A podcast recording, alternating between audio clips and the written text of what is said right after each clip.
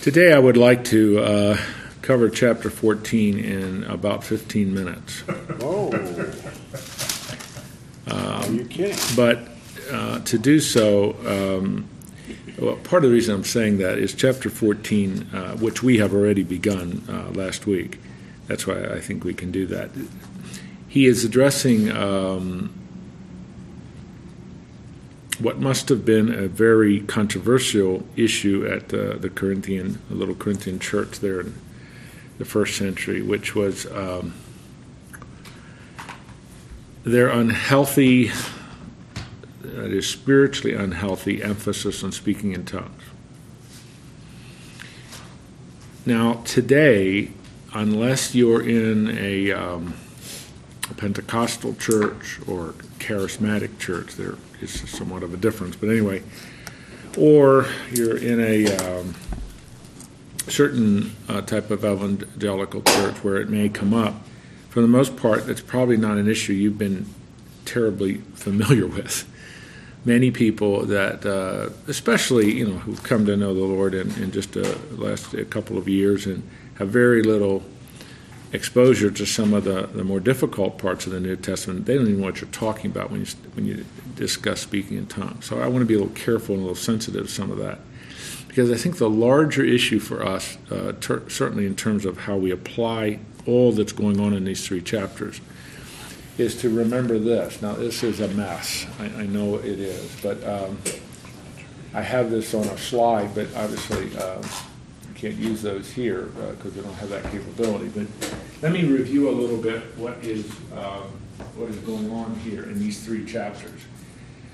If you were here, and I don't remember who was or who was not here uh, about uh, four weeks ago when we started this, four or five weeks ago, but I believe the major theme of these three chapters, chapter 12, chapter 13, chapter 14, that comes from the questions they were asking Paul. Remember, these sections, Paul's responding to questions we have to try to figure out what exactly was the question. But I think the larger question they were asking him was something he would have taught them. What is it? What does a spiritually mature person look like? What, what is spiritual maturity? How does that maturity fit into the, the, the larger question of the church, the body of Christ? And so I'm going to walk you through this. is messy, but I think you can figure it out. It's not terribly difficult. But it begins, that is, spiritual maturity, spirituality begins with the confession of faith. Chapters 12, 1 through 3. Jesus is Lord. It begins with doctrine. It begins with the, the universal lordship and sovereignty of Jesus, which is extremely important in the first century because of Rome and all that. Secondly, it begins with a, or it continues with a proper understanding of the gifts, of spiritual gifts. That's not, it, it is to some extent understanding that everybody has a gift and how we think about that. But more importantly, that the, the goal or the purpose or the end of gifts is edification. It's, it's to help people grow in their faith. It is not for your own edification. It's not for your self elevation. If that's your focus, that's abusing the gift. And that must have been a major issue at Corinth because he tells us that they're seeking the greater gifts, the prominent gifts, which would seem to indicate those that elevate themselves. And he says that's, that's not what the gifts were all about. Thirdly, in the, really the rest of chapter 12, it continues with a proper understanding of the church, the church as organism, not as organization, but as organism, meaning it's the living body of Christ. And like in the human body, the legs and the arms and the ears and the eyes and are all part of it. Even though they have separate functions, they're all part of it. And they're interdependent on one another. There's equality and there's interdependence. This idea of elevating yourself is contrary to the doctrine of the church. And then thirdly, or fourthly, excuse me, which we spent basically two weeks on, is understanding that love, agape, that very important word for love, which is the love of God manifested toward humanity, is the love we are supposed to be evidencing and manifesting. That is the key to the spiritual life. It's that one aspect, that one quality, that one gift, that one whatever label you want to give it that cannot be faked. You can't fake this. consistently.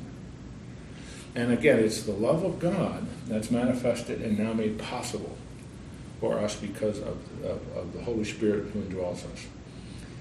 Now, chapter 14 then comes back to this issue that um, must have been a difficult issue in the Corinthian church. And I think it probably gets back to what he said here and what he said here. There was a certain group, and I'm inferring this, but I think this is probably accurate. There was a certain group in Corinth that believed they had that gift and they were using that gift in public fairly extensively. And everybody, everybody was looking at them with two responses. Either it was causing dissension and division, or it was saying, Oh, I wish I were like that. I wish I were as spiritual as Joe is, or as Joni is, or whatever the name you can imagine.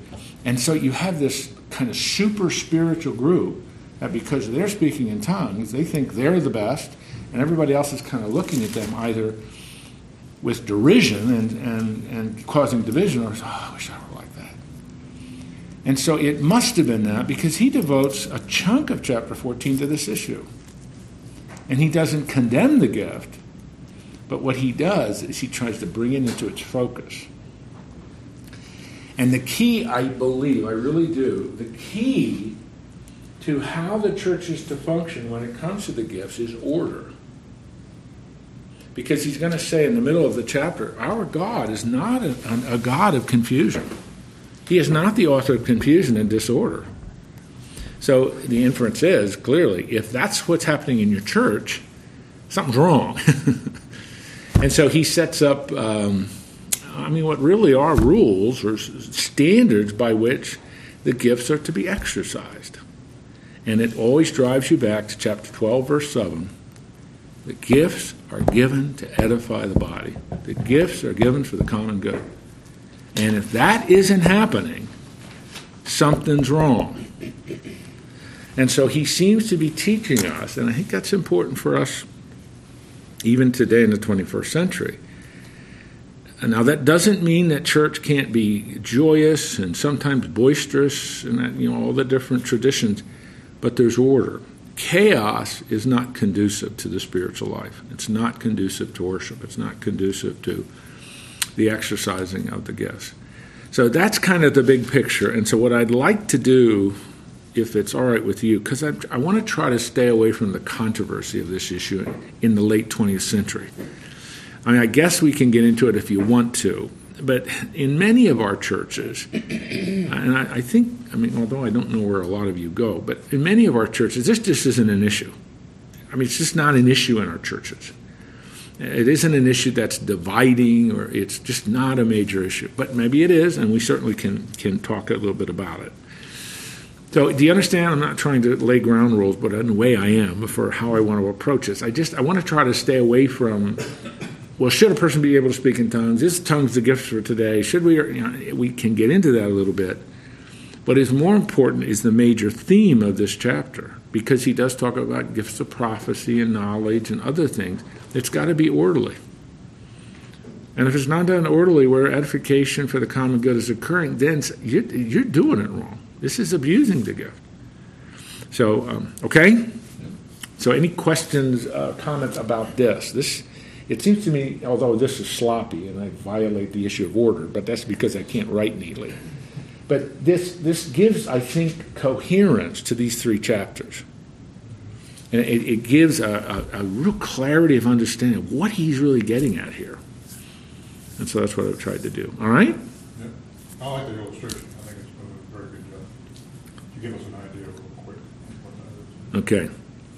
Last week we talked about the, I, I, I, think we got about the first five verses done, but again, if you if you look at those those words in verse three, he's contrasting speaking in tongues and prophesying.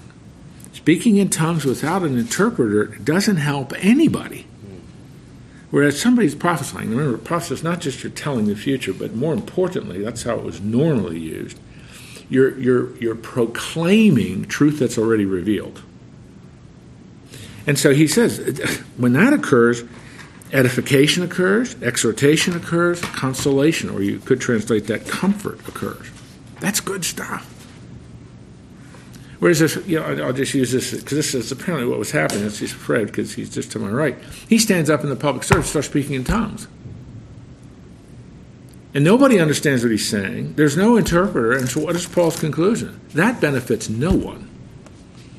That benefits no one in the body. No one is no one is benefiting from Fred exercising that gift.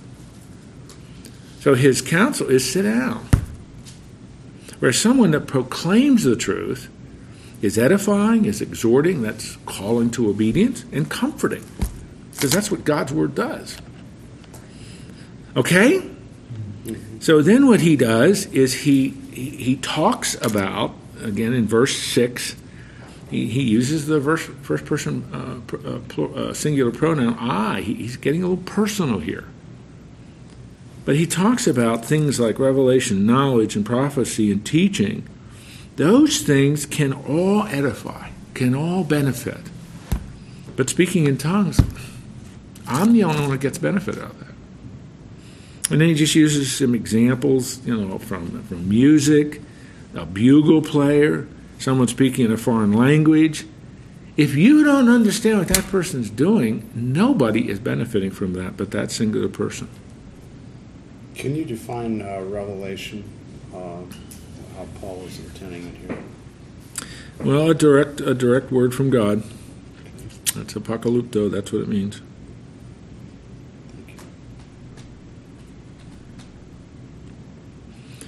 So his counsel is verse 13. If there is the exercise of the gift of speaking in tongues, it must be interpreted. If it's not interpreted, it is of no value. And he uses, again, he, he uses some personal comments about his own life in verse 19, verse 18, verse 19, verse 15. But if you notice verse 15, he, he keep, and doesn't 14 too. He compares and contrasts a human spirit and the mind. If the mind isn't engaged, there's no edification. And that simply means, uh, again, I'll just use Fred because he's to my right. Fred stands up and, and speaking in tongues. Okay, it's an emotional experience for him. It, it can be very valid exercise of the gift, but if it's not interpreted, all I'm seeing and all I'm hearing is an emotional um, manifestation of something, and I don't know what he's saying. My mind isn't engaged. And so Paul's just saying the mind has to be engaged. So spirituality, spiritual expression is, is both the emotion and soul as well as the mind. If the mind isn't engaged, edification does not occur. That's kind of a that's kind of an important principle, it seems to me. Because and I think you will follow me here. God has made us where we're very emotional beings. Emotion is a part of who we are. But if all you do in responding to anything or dealing with anything is responding at the emotional level, that, that one, it can be very dangerous, two, it can be very superficial. Because an emotional experience does not necessarily mean it's a truthful, edifying experience. You want to chew on that a little bit? Just because you experience something uh, I'm saying this in a very broad sense. I'm not. I don't have anything specifically in mind. But just because you experience something does not necessarily mean that's from God. It could be a gastronomical response in your stomach. Now, I'm, I'm being really cynical in a way, but I, I hope you follow what I'm saying because that's the point Paul's making in these, these cluster of verses. Emotional response is not all there is to spirituality. Because every, and you know, I can get real extreme with this. Pagan rituals are highly emotional, but usually void of truth. Christianity is the intersection of, uh, uh, maybe a better way of saying, is the complementary relationship of emotion and the mind because truth is communicated through the intellect. It demands and insists on understanding. Now, when I came to faith in Christ, it was a very emotional experience for me. There were a lot of tears and all of that. But at the same time, it was a clear response of my will and my intellect. I understood what I was doing. Am I making sense? You understand what I'm saying? And so that's what he's trying to get them to see. It, it, there's nothing wrong with emotion. There's nothing wrong with the spiritual outburst. That's understandable. But it has to be complemented by, by truth, by the mind, by an intellectual understanding of what's going on. And if all you do is speak in tongues as an emotional outburst and it's not interpreted, you might as well just sit down. Because the mind is not engaged. So, Daryl. Okay, since the interpretation is what validates the speaking in tongues, um, I'm sure this could happen, maybe sometimes it does happen, if a person speaks in tongues and nobody interprets, is that the fault or reflection on the person speaking in tongues or somebody else who knew the interpretation but didn't, didn't Well, it could be. It could be either one there. I mean, it could. I mean, uh, You it, think, though, that the one wrong is the one speaking in tongues? I think more than likely. Um, see, this is one of the this, and this gets into that larger question of, of what the gift of tongues really is. Um, we basically have two choices. It's either, like it's used, for example, in Acts two, it is a known language that you, God supernaturally given you the ability to speak that, as Peter obviously had on the day of Pentecost.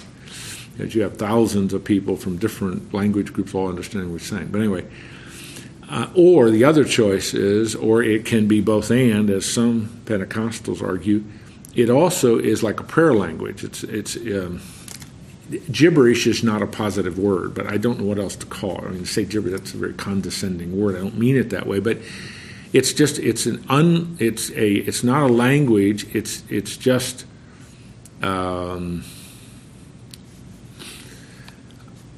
emotional outbursts uh, and expressions, but it's it's not a language. I don't know how else to. There's so many different ways Like people. expression of your spiritual. Yeah, it's yeah, and, and some have said only, and it's only because of verse one of chapter fourteen, uh, or I mean uh, of, of chapter thirteen, that it's the language of angels. There's no biblical basis for that. That speaking in tongues is the language of uh, angels. Paul's speaking there in exaggerated language. That doesn't mean that. So I think we have to be real careful of that. But so if if we're saying, uh, I would lean more toward that end, end of it simply for the exegetical study of how words used in the New Testament, that it is a language, that God is giving you the supernatural ability to speak for a reason, and therefore for that to be uh, validated and edifying, someone has to be able to interpret that, and, and so you know if if it's interpreted, then God is using it and it's achieving its ends of edification. So you understand it, that language, you're just as led as that other. Exactly. who spoke It's it's it's it's, it's much as a gift as the person who's speaking it. That's right, and that's why we we know this occurred in a number of instances in the New Testament. Um, it was for the purpose of speaking the truth of the gospel uh, to people in another language, in a language you didn't know, or you hadn't learned, or you hadn't acquired. And uh, Paul also uses in this chapter, as a matter of fact, the word sign. It was a sign, and it fits with what is in Hebrews chapter 2, which I want to look at before we're done. It's a very important verse in understanding some of these early gifts. But without, without it being interpreted, um, it, it either means there's someone who doesn't have the gift or has the gift and isn't exercising it, or you're, you're really not exercising a gift there. Well, there have been many, and this, I, and I don't mean this as a broad criticism of all Pentecostal situations, because I don't think that's fair. But there have been many instances, uh, and it's been studied by people who study these things, that some people speak in tongues. It's something they just learn. They, they learn to do it. It's not a supernatural gift of theirs. They just learn to do it.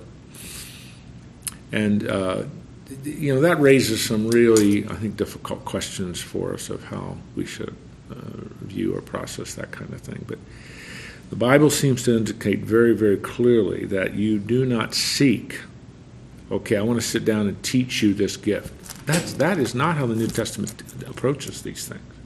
And why only tongues is something they seem to focus. I want to teach you how to speak in tongues. Nowhere in the Bible are you are we instructed to do that. So why? Well, it's because of, and again, uh, without being critical, but it's just an historical fact. Speaking in tongues was the vital center of, of historic classic Pentecostalism in the early 20th century. Mm-hmm. And if you didn't, if you couldn't do that, there's something wrong with you. So they would just teach you how to do it, and, which again, that is not, that just doesn't seem to fit. Now a lot of that's settled down. It, you know, there are I mean, some areas where you still see it. It's just settled down. Twenty years ago, it was a big issue. It, it goes in spurts in history. Mm-hmm. Uh, and it, you know, it was a huge spurt in the early 20th century the Azusa Street revival, and then it died down. And there was another huge spurt right after World War II, and then it died down. And then in the 70s, another huge spurt. And then John Wimber comes along, and another huge spurt. but now it's died down again. It's just, I mean, you still see it, but it's just not. That's why I'm trying to be. I don't want to say any more about it, but that's it. Um, I'm familiar with Pentecostal church, um, and I think you're right on with your balance. Um, there was um, in the in the 50s, Notre Dame was kind of taken up by that a little bit, and um, and uh, I knew an, a lot of people in the Pentecostal church. Um, and actually, this will give maybe give you a little balance. I received Christ in a Pentecostal church, but I think Jim is on balance here with everything. And um, I think as Christians, we need to be, you know, sort of mindful not to dismiss them as not being Christians. Uh, but I think what I've noticed in a lot of Pentecostal churches, uh, and I don't have a lot of experience, but my experience over the years with Pentecostal churches uh, is they have a real love for the Lord. And uh, one of the sweetest women I will ever know was a Pentecostal gal. And uh, I loved her dearly. But um, that uh, they're very sincere, and they can be sincerely wrong. Uh, you know, and, and, and as far as the edification of the church, I've heard speaking in tongues, I've heard the interpretation, I've heard the speaking in tongues, no interpretation. And I think Jim's right on point with that, that it doesn't really edify the church. It's, it's more disturbing than anything it can be very disruptive. It, it can be very disruptive. So, I would I would say, on balance, having had that experience, and that's the only reason why I'm commenting, is that we accept them as their profession of faith, that they are believers, even though they may need to be learned, learned, you know, the scriptures a little bit more. I've noticed. Um, so that's, that's well, you, you mentioned something. Uh, uh, you mentioned Notre Dame. Uh, one of the one of the uh, really significant developments in late 20th century Catholicism was Catholic Pentecostalism, mm-hmm. yeah. and Notre Dame was one of the centers of that. Yeah. And Pope John Paul II put his stamp of approval on Catholic Pentecostalism. And part of the reason uh, was not only what was happening in the United States, but also what was happening in Latin America, because uh, Latin American um, again, that's a broad statement because obviously it isn't true in every one of the areas, but in Latin America, Pentecostalism is a big part of the Catholic Church as well as a separate entity. The fastest growing part of Christianity in Latin America is Pentecostalism. It's enormous. Uh, I was in Ecuador a couple years ago. Well, it's more than a couple years ago, about uh, 13 years ago. But uh, anyway, uh, I had a lot of frequent miles, so I took my kids and Peggy and so we were in the jungle and up in the mountains. But then we ended in Quito, and I wanted to see the cathedrals of Quito, which is a magnificent city. And uh, we went to one uh, after another after another, and it was a um, it was a Sunday. And so in in the one, it was a, a, little bit of a newer building per se, but the place was absolutely packed in contrast to the others. And the people were joyously singing, and then they were done singing, and then the priest got up and started preaching. And I mean, he's in Spanish, so I don't know Spanish, but I said to, to the, the guy that was my friend who was taking us around, I said, what, What's the difference? Oh, this is a Catholic Pentecostal church. And he said, if you, you here's what he's saying. He is clearly preaching the gospel with crystal clear clarity. And I mean, the place was absolutely packed. It was, it was an amazing thing. To, I mean, it was, it was the contrast between the older, more staid churches, which there were people there, but it wasn't terribly crowded. And it was, I mean, in comparison, I don't mean this in a mean way, it was just dull. But you go to this, Church, I mean, the thing, it was absolutely unbelievable. I just, I was stunned when we walked inside.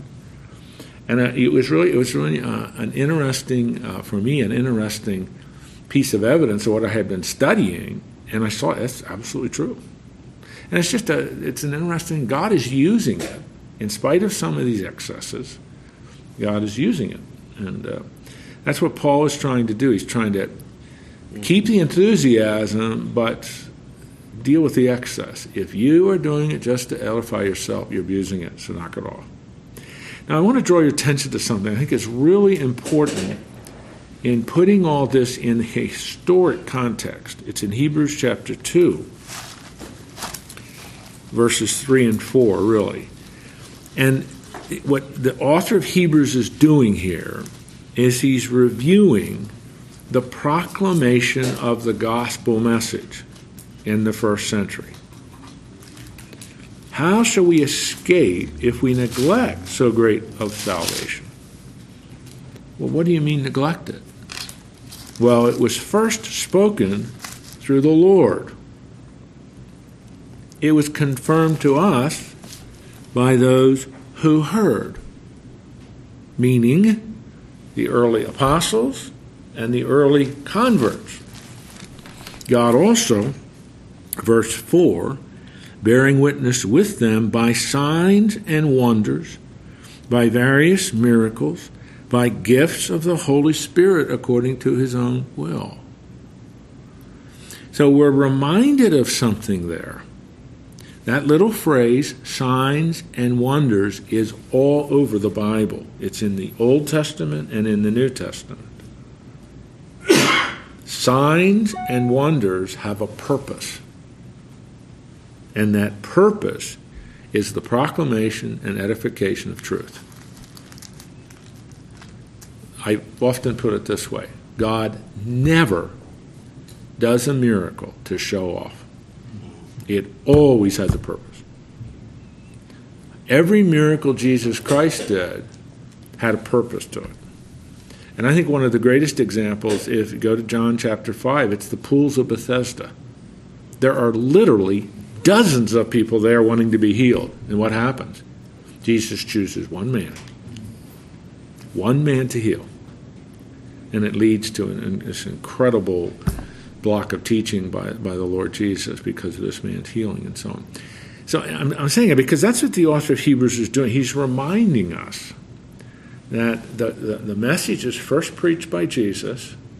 It is validated by the many who come to faith, the disciples, and then that outer circle. And all of this, God is bearing witness, validating this. The works dovetail with the words. The works of Jesus and the early apostles dovetailed with their words.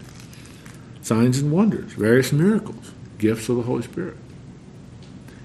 And so uh, that is one of the reasons why um, I think we'll, we saw it in the end of chapter 12 some of those early, some of those gifts were early sign gifts, and some suggest, and that's a, it's a controversial topic, but some suggest that tongues was one of those, because it was the communicating of a known language that you didn't I'll learn or whatever.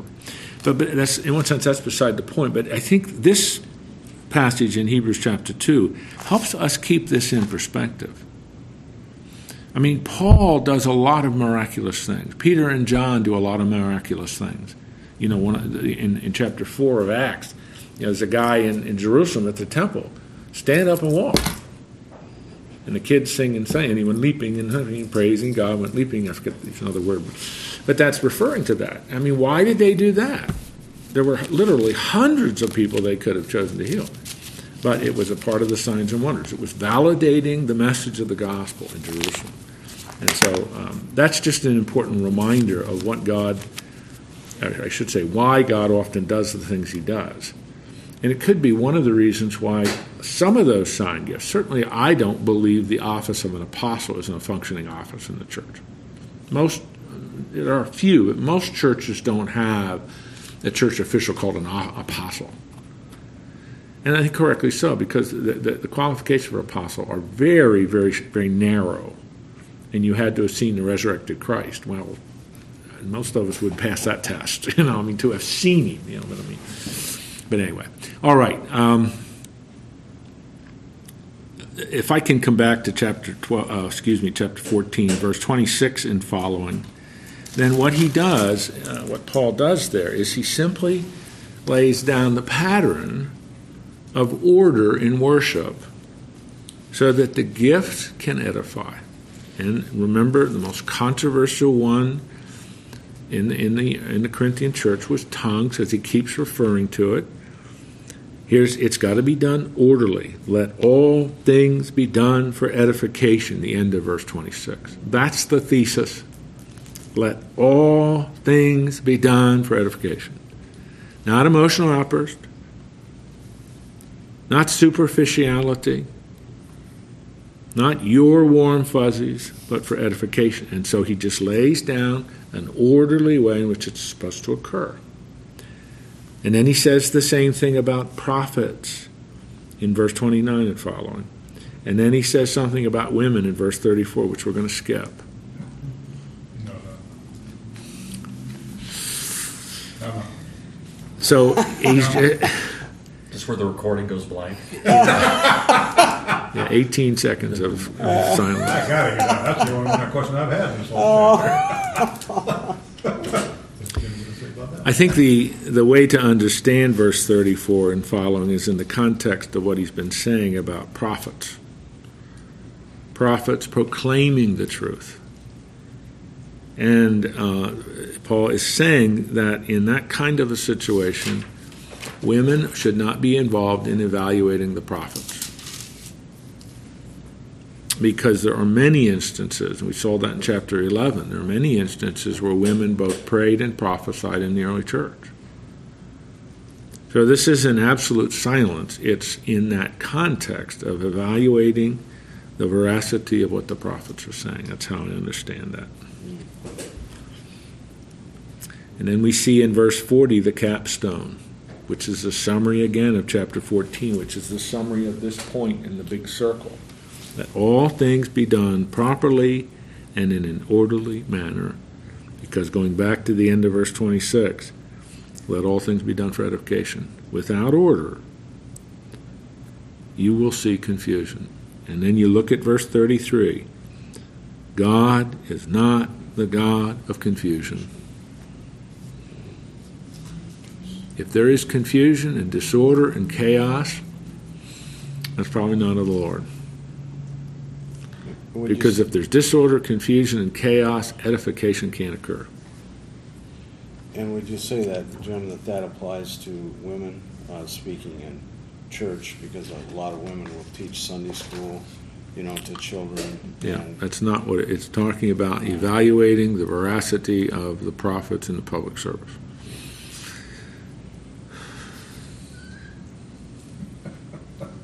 I could just see What- the pain over. Well, no, it's just it, it's it's su- these are such hard things to, to discuss without getting into all kinds of controversy. But it, it it's you know somebody reads that let women keep silent in the churches, and they see that as an absolute categorical statement with no bounds. The bounds are the context in what he's saying. This he's talking about prophets and evaluating what the prophets are saying, because you have so many other parts in the New Testament. where You see women praying and prophesying in the church in chapter 11 when you women pray and prophesy in the church okay that means it's okay for them to pray and prophesy in church But you know, eh, eh, the the other thing about this, which he is not he's not dealing with this here. He isn't dealing with leadership issues. That's not what he's dealing with. You have to go to First Timothy two, and there you see some discussions about role responsibilities. And it is an important. This is a difficult issue today, uh, but um, can a woman be a lead senior pastor? And, you know, you're going to have a lot of discussion, and debate about that. But if I understand what Paul is saying in 1 Timothy, the answer to that is probably no. Can a woman be on staff? Absolutely. I, mean, I don't see anything in the scriptures that prohibit that. Can a woman be the head of the Christian enterprise? I see nothing in Scripture that prohibits that. But is, and this is where you know you just you're going to create a buzzsaw in a lot of public meetings. But should a woman from the pulpit exposit Scripture? Probably not. Unless they're all women. Oh, well, yeah, that's if it's like a Bible study or in a situation, yeah, but probably not. Paul seems to be saying that rather clearly, and of course, those thoughts are really popular today in many of our circles to even talk like that. I mean, if there were half the room here were gals, uh, that, that could get some pushback on that. It's just so difficult. And, and part of the, I'm going to go down a bunny trail, but I think it might be helpful here. Maybe it won't be, but part of the difficulty in in our culture today, and in, in, in, our culture and in many of our churches, is we we ask the wrong question. We just ask the wrong question. The question the question is given the equality of a man and a woman, because that's what the Bible declares, given the equality of a man and a woman, Galatians 3:28, men and women are equal in Christ. They both come to the Savior in the same way. That is, you know, this old Baptist preacher always says, at the cross, everybody's equal. That's right. We're equal in the image bearing of God. Whatever the image bearing, uh, being an image bearer of God, Genesis 1:26 and following, men and women are equal. He says it very clearly. Male and female, he created in the image of God. I'm not more in the image than my wife. I mean, that's just silly. And in 1 Peter 3 7, equal in being joint heirs with Christ. Whatever exactly all that means. So, given equality, are there role differences in the family? Sure. That's the right way to ask the question. Given equality, are there role differences in the church? Given equality, are there role differences in the larger culture? The Bible doesn't speak to that. The Bible has nothing to say about a woman, whether a woman should be a CEO or not. It doesn't have anything to do with that. It doesn't say anything. It doesn't speak to that. The Bible does speak to role responsibilities in the church and does speak to role responsibilities in the family. So, given equality, because what happens is we get all hung up dealing with the issue of equality, and that's what everybody debates. And, uh, well, I've not been asked to do that for a long time, but I used to be in a lot of these debates and panels and stuff like that. And my opening remarks were I, I'm here, I stipulate equality between male and female. From my faith as a Christian, men and women are absolutely equal in God's eyes in these three areas. The sensible, and to me, I would always say the common sense question then is always to ask from, from God, our Creator, are the role differences in the institutions that are important to Him? In the family, in the church. And the Bible does speak to those things. And so then it's a matter of our Creator stipulating we're equal, but our Creator saying, I made you different, male, female, He created them. And I created them different for a lot of reasons reproductive reasons, functioning reasons. Men and women are very different in so many areas, but the, the, the goal is always a complement. That when the man and the woman are working together toward the same goal, the complementary union is powerful. But you see, we can't, you can't hardly frame the question that way anymore. Mean, you just can hardly do it. Because they stop back you know, your first sentence, and you just, you can't hardly get beyond that. Because then the fault of, of humans not applying the equality issue properly and understanding roles is sin. That's the problem. it's a problem for the man because what men do is they want to hammer women into submission, and the history of that is you know thousands of years old. And then women, uh, understanding that, then they they seek to to be their own boss at the expense of any complementary union with their husband, and it's just it's, it's chaos, and it's just really sad. You just can't hardly have those discussions anymore. When they talk about helpmate, that's in relationship to how God has created man and woman, isn't it? I mean, It I will create a Mhm. helpmate, and that automatically defines there's there's functions in our service to the Lord and in His ministry to to other parties. Isn't that kind of what he's saying there? It isn't like in the secular world a helpmate that this guy needs to know how to needs help from his wife in getting a, a, a job or in carrying out a job or something. Isn't that God oriented? Well, yeah. that way. Actually, the, that Hebrew word Yeah. that we translate help, helper, helpmate, or whatever, however you translate in your Bibles, uh, is used of God many, many, many times. God is our helpmate. So it's not a derisive, demeaning term. It's a very positive term. And again, I, I think, and I mean, it's it's so difficult to even have these discussions, unfortunately. But what I'm I'm, I'm quite convinced is going on in chapter two of Genesis, which is where that comes from, mm-hmm. is God says it is not good for man to be alone. Adam, the man, the male. So I'm going to create a complement for him. That's really what that means. One who will complete him so that together in that Genesis 2:24, that one flesh union, you are far far far better together than if you were apart. That, that majestic and, and quite uh, powerful thought of that one flesh union. That, that's just a very powerful thought in Scripture. And and and so God is saying he's he's saying something. This is my design. This is how I'm solving that. There's something missing with Adam, and I'm solving that by giving him a complement, a helper, someone who completes him. And where he is weak, she's strong. Uh, um, strong. Where she's weak, he's strong. So together, they're much better.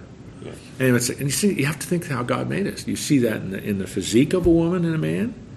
They tell us that the left brain, light, right brain difference.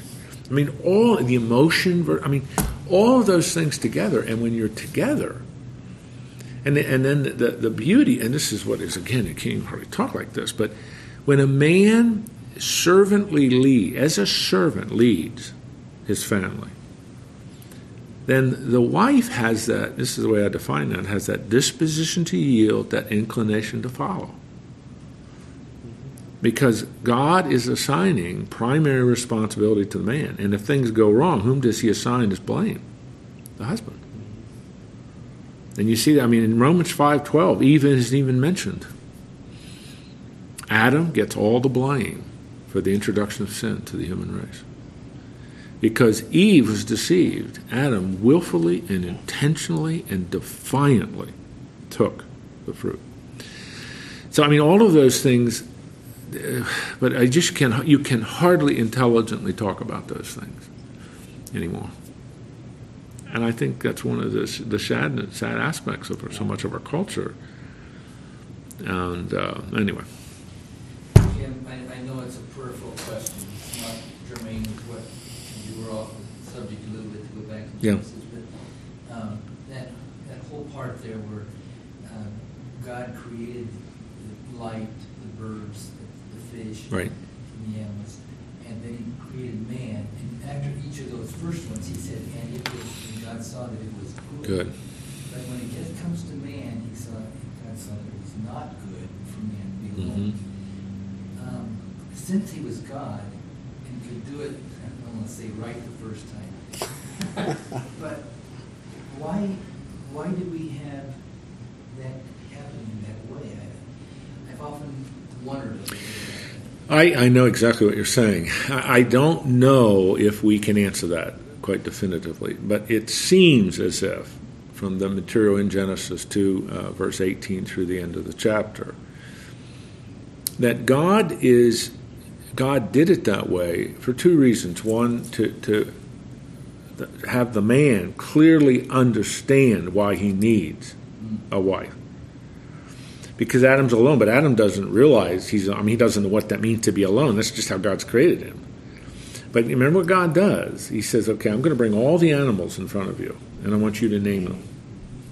Which uh, it, it means much more than just there's a giraffe. It means it's an indication of what God is declaring and had declared in chapter 1. You are my theocratic steward. You have dominion authority over my world. Rule it for me. Which is an astonishing thought, but that's exactly what he says. And so, what, what, what does Adam see? The object lesson, lesson is I'm the only one of God's creatures that's alone. I have a need. The others, they're, they're in pairs. He, he would have seen, I mean, I'm assuming, uh, we don't know how long this is, but he would have seen them in pairs. I mean, he would have seen what God's done, but not for me. And I think, this, so that's one. It's for Adam to understand why he needed the helper, he needed the complement. Two is for all of us to understand, by all of us, I mean everybody who reads and studies and then see how through the rest of the Bible that's unpacked, that, that one flesh union is the perfection of God's uh, uh, goal for the human race as dominion stewards. Male and female, He created them. And it helps us to understand the dynamics of that one flesh union. Man alone can't do it. That's Ma- males alone can't do it. That's kind of a neat statement to make because I think man tends to think. Oh, exactly. Oh, exactly. We can do it. I, I don't need. Well, you know, as a man, I don't have any needs. Oh, yes. you know, but it's just it's it's a, it's like a very powerful object lesson that the one flesh union, which is Genesis two twenty five, is the male and the female complementing together in this union where they are so much stronger together than if they were independently apart. And that, and then, the, if I can add one more thought to this, then that gives enormous significance to Ephesians five thirty two, where Paul has just discussed the role of the man, the role of the woman, the role of husband and wife in marriage, and he says, "This is a mystery." And everybody says, "Amen." you know, okay, but he says this. It's, it's, at first, it sounds strange, but I am speaking of Christ and His church. But what he's saying there is very clear. As a husband loves his wife unconditionally, as Christ loves the church, and as a woman has that inclination to follow him, just the position to yield to her husband, just like she does to Jesus, you see an archetype of the church. And the word he uses there is actually proclaiming, as you live out, the relationship of Jesus and his church and vice versa. So you, you come away from the Genesis 2 passage and the Ephesians 5 passage, which is the fullest expression of all that, with a clear understanding. Marriage is a supernatural institution. It's supernatural. Without Christ, without Christ, it's not going to work. But with Christ, it becomes that, that, that beautiful union, which is how God wants us to fulfill that dominion steward responsibility. Man alone, male alone can't do it. But male and female, he created them together for the purposes of coming together as a supernatural institution in light of the cross and the whole redemptive program to even illustrate and manifest and be an archetype of the supernatural relationship with Christ and his church. I mean, all of a sudden you understand, my goodness. It shows you how superficially we treat marriage. It's the most important institution God created. And its complement is the church, as you, as you know. Jim, we're told that as mankind, we are made in God's image. Yes. Um, and yet God, God the Father, God the Son, God the Holy Spirit, typically is considered as masculine. And it's not feminine. When God gave man a wife, a woman, for their union, as you just explained, then we became different than that. Um, Uh, we became different than that. I'm not sure what you mean by that. We became different by that. Well, diff- difference in that, in that God, God is is is all masculine, there's no feminine. Well, he chooses to reveal himself with masculine pronouns. That's that's right. I mean, because God's spirit, you know, and I'm, I don't know whatever masculine exactly means. My this is my view, Gerald, on why God's chosen to do that, because the church is His bride, which is always spoken of in the feminine pronoun. Follow me? And so, again, I mean, maleness to God isn't the same thing as the maleness to us around the table because God's spirit. But God, I think God has chosen, and, and I, that's the only explanation that I think makes sense, but God has chosen in His Word always to reveal Himself with a masculine pronoun. You know, He, He did this, He etc. But then it, it seems to make a little more sense when we see the, the church then. The church is always, well, not always, but the church, in terms of what God's doing, is always referred to as the bride of Christ. And it's always referred to as a- in a female pronoun or feminine pronoun. And you know, like in Revelation and the marriage supper of the Lamb and all those kinds of things, where you, you see it, and again, like in Ephesians 5.32. So I think that's maybe the best, that's the best shot I can give in trying to put that together but you can see why it is, and, and I, I'm going to have to get, draw this to a conclusion, but you can see why when we, we come to a verse like verse 34, and when we talk about marriage, when we talk about male, female, we have to back up and we have to kind of say, okay, you got to let me talk for about three minutes to lay out the basic principles that the Bible lays out for us. But if you just want to start with, you're saying women aren't equal to men. That- no, no, no, that's not what I'm saying. Are you saying men are superior to women? That's not what I'm saying. That's not what the Bible teaches. Are you going to let me explain what the whole corpus of biblical revelation says about this? Or do you just want to camp on what the culture is saying? It's a bunch of rabbis who are making women keep barefoot and pregnant. That is not the teaching of Christianity. That doesn't mean that that hasn't happened. But that's because of sin. That isn't God's fault. So if you will let me explain, but today, I mean, I used to be able to explain. I can hardly, I can hardly explain anymore. Because one, people don't want to give me four or five minutes and, and- because they just want to strangle me and say I represent some old rabbinic teaching, which you know, it's just you just can't hardly. It's really sad because it's it's a beautiful it's it's a beautiful teaching. When you are able to present the entire, it's it's beautiful. It has nothing to do with inferiority or superiority. It's nothing to do with equality or inequality. That's not what it's about. And it's it is so important to God, but it's just it's unfortunate. And I honestly, I really do. I really believe that's one of the reasons why we are just seeing before our very eyes in our culture just the downward spiral, because we are rapidly running away from what is really important to God. And you know the way God made His world, if we run away from it, let's not expect His blessing. It just isn't going to happen. Real quick, Jim. Man fulfills woman, and woman fulfills man according to God's plan. Is that kind of what you're saying? That it's not a Yeah. one's better than the, but it's a fulfilling. Oh of yeah. of, Yeah, of humanity. Oh, yeah, it's the it's the ultimate uh, uh, it's the ultimate fulfillment uh, that God has for the purposes of man, woman, male, female in, in His creation. But what the New Testament adds, and what really the New Test the Old Testament so clearly lays out as well, the first step in that is acknowledging and putting your faith in the Lord. Yeah. I mean, that's the that's step one. Uh, but it, it's um, you know, my daughter teaches fifth grade, and um, she, she and Greg were over the other night. We were talking about she's she's really a good teacher, but she was saying she has twenty students or fifth graders. Seven of the twenty come from a two-parent home. The other 13.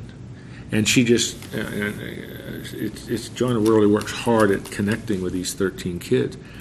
But she said, Dad, you know, it's just, it's just so clear that when people don't follow God's design, the children are going to be the ones that really suffer. Yeah. And these poor kids, I mean, it's just, and they just they, they're, I mean, every one of them. Everyone is thirteen, and Peggy goes up every Tuesday and reads with Joanna's kids. Um, it's kind of a neat thing she's able to do. But Peggy's gotten to know these kids too, and your heart just breaks for them. One of these little boys, he doesn't know where he's going to sleep that night. He never knows when he goes home. It could be the neighbor, it could be an aunt, or it could be a grandma. He just never knows because it all depends on whether mommy has her boyfriend. You know, you just you think, that poor little kid. And so for Joanna to have any discussion about homework, I mean, that's, you know, that's, that's nothing that's more irrelevant in a situation like this than a little boy doing his homework, and he just he doesn't do it. You know, he just and it's just you just multiply that, and then you let that roll times thousands. I, I guess what maybe hundreds of thousands through our culture. You, oh man, I mean, it's just really, but it gets back to what we're talking about right here in these last couple minutes. God's perfect design for the institution of the family. And if we are not serious about following, and you can't follow it, I don't believe, you really can't follow it without Christ. But, you know, given that, that then, and the difference is just immense. And, and the tragedy. It's, it's hard to be optimistic, but our optimism and hope is not centered in what's happening in culture. It's what's, it's what's in the Lord. So, anyway. All righty? Next week, we start chapter 15. It's a long chapter, the longest chapter in all of Paul's 13 epistles. But it's on the resurrection. And we're going to spend a lot of time on that. It's by design that we're going to be talking about this during Easter. God has all set up. Absolutely, that's not true. I had no idea we'd be on Easter. Let us pray for you, Jim, because you always pray for us. Can we do that? Oh, yeah, absolutely. God, I thank you for Jim. We all do. We thank you for his love for the Lord, the love for this word that he brings to us so faithfully every week. We pray that your blessing and strength of, of his relationship with you would just be strengthened each day and give him words and, and your words, Father, to say as he shares with us and with other groups throughout the city, God, and how it changes lives. Just uh, be with him, protect him, watch over him, and, and Peggy and their family, we pray. In Jesus' name, amen. Amen. Thank you very much, Fred. Appreciate it. See you next week.